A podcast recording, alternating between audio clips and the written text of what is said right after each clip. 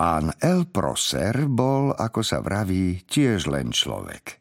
Inými slovami patril k dvojnohým bytostiam na báze uhlíka pochádzajúcim z opíc. Presnejšie povedané, bol to obézny, ošumelý štyriciatnik zamestnaný ako pracovník miestnej rady.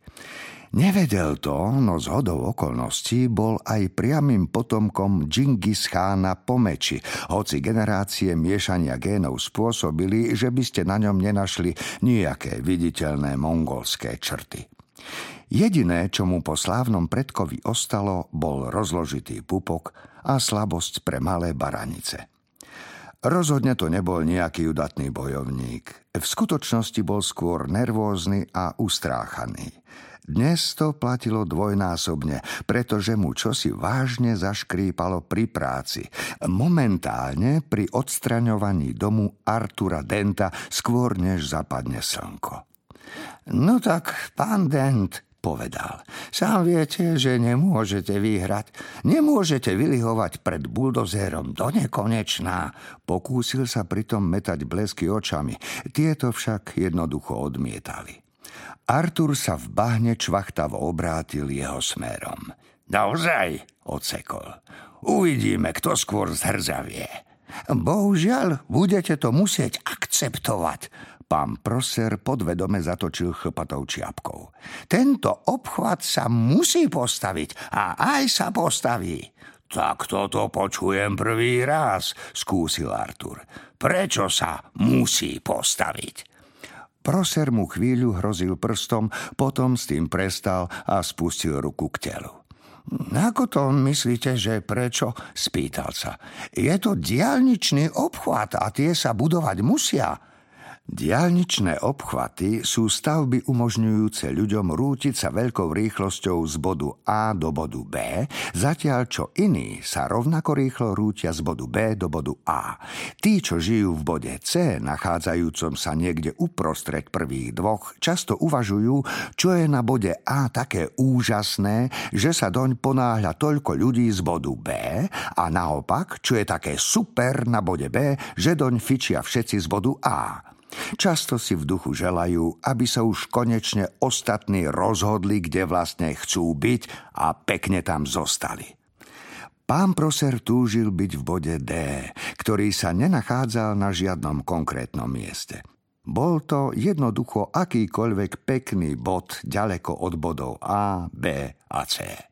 V tomto bode by si kúpil útulnú chalúbku, zavesil nad dvere dve sekery a trávil príjemné chvíle v bode E, ktorým by bola najbližšia krčmička.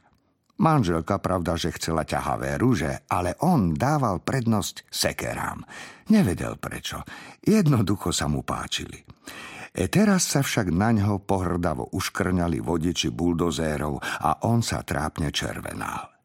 Prestúpil z nohy na nohu. Na oboch to však bolo rovnako nepohodlné. Niekto tu bol nepochybne hrozne neschopný a jemu ostávalo len zbožné želanie, aby to nebol práve on.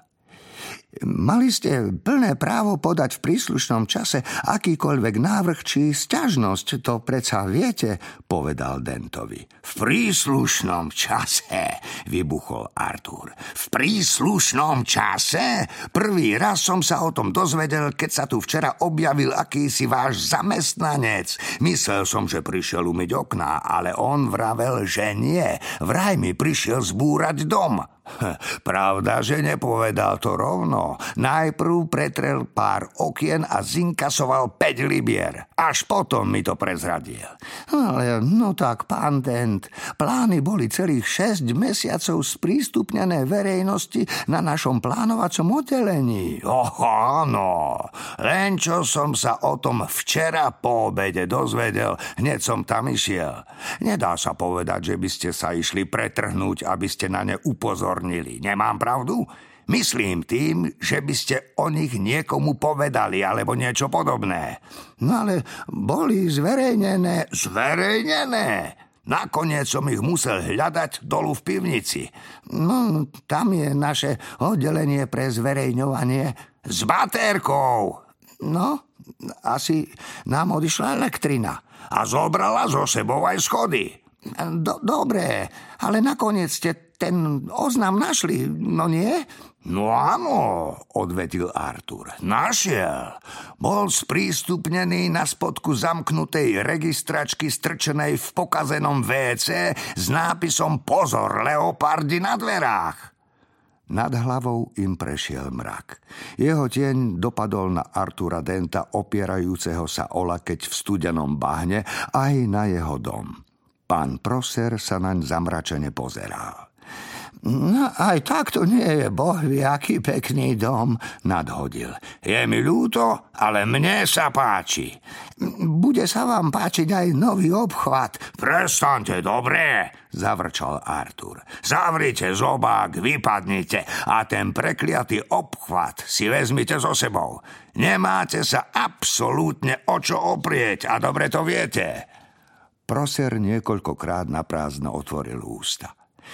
Na chvíľu mu hlavu zaplnili desivo lákavé predstavy Arturovho domu pohlteného plameňmi a Artura samého ako s vreskom vybieha z horiacich trosiek s minimálne tromi poriadnymi kopijami v chrbte.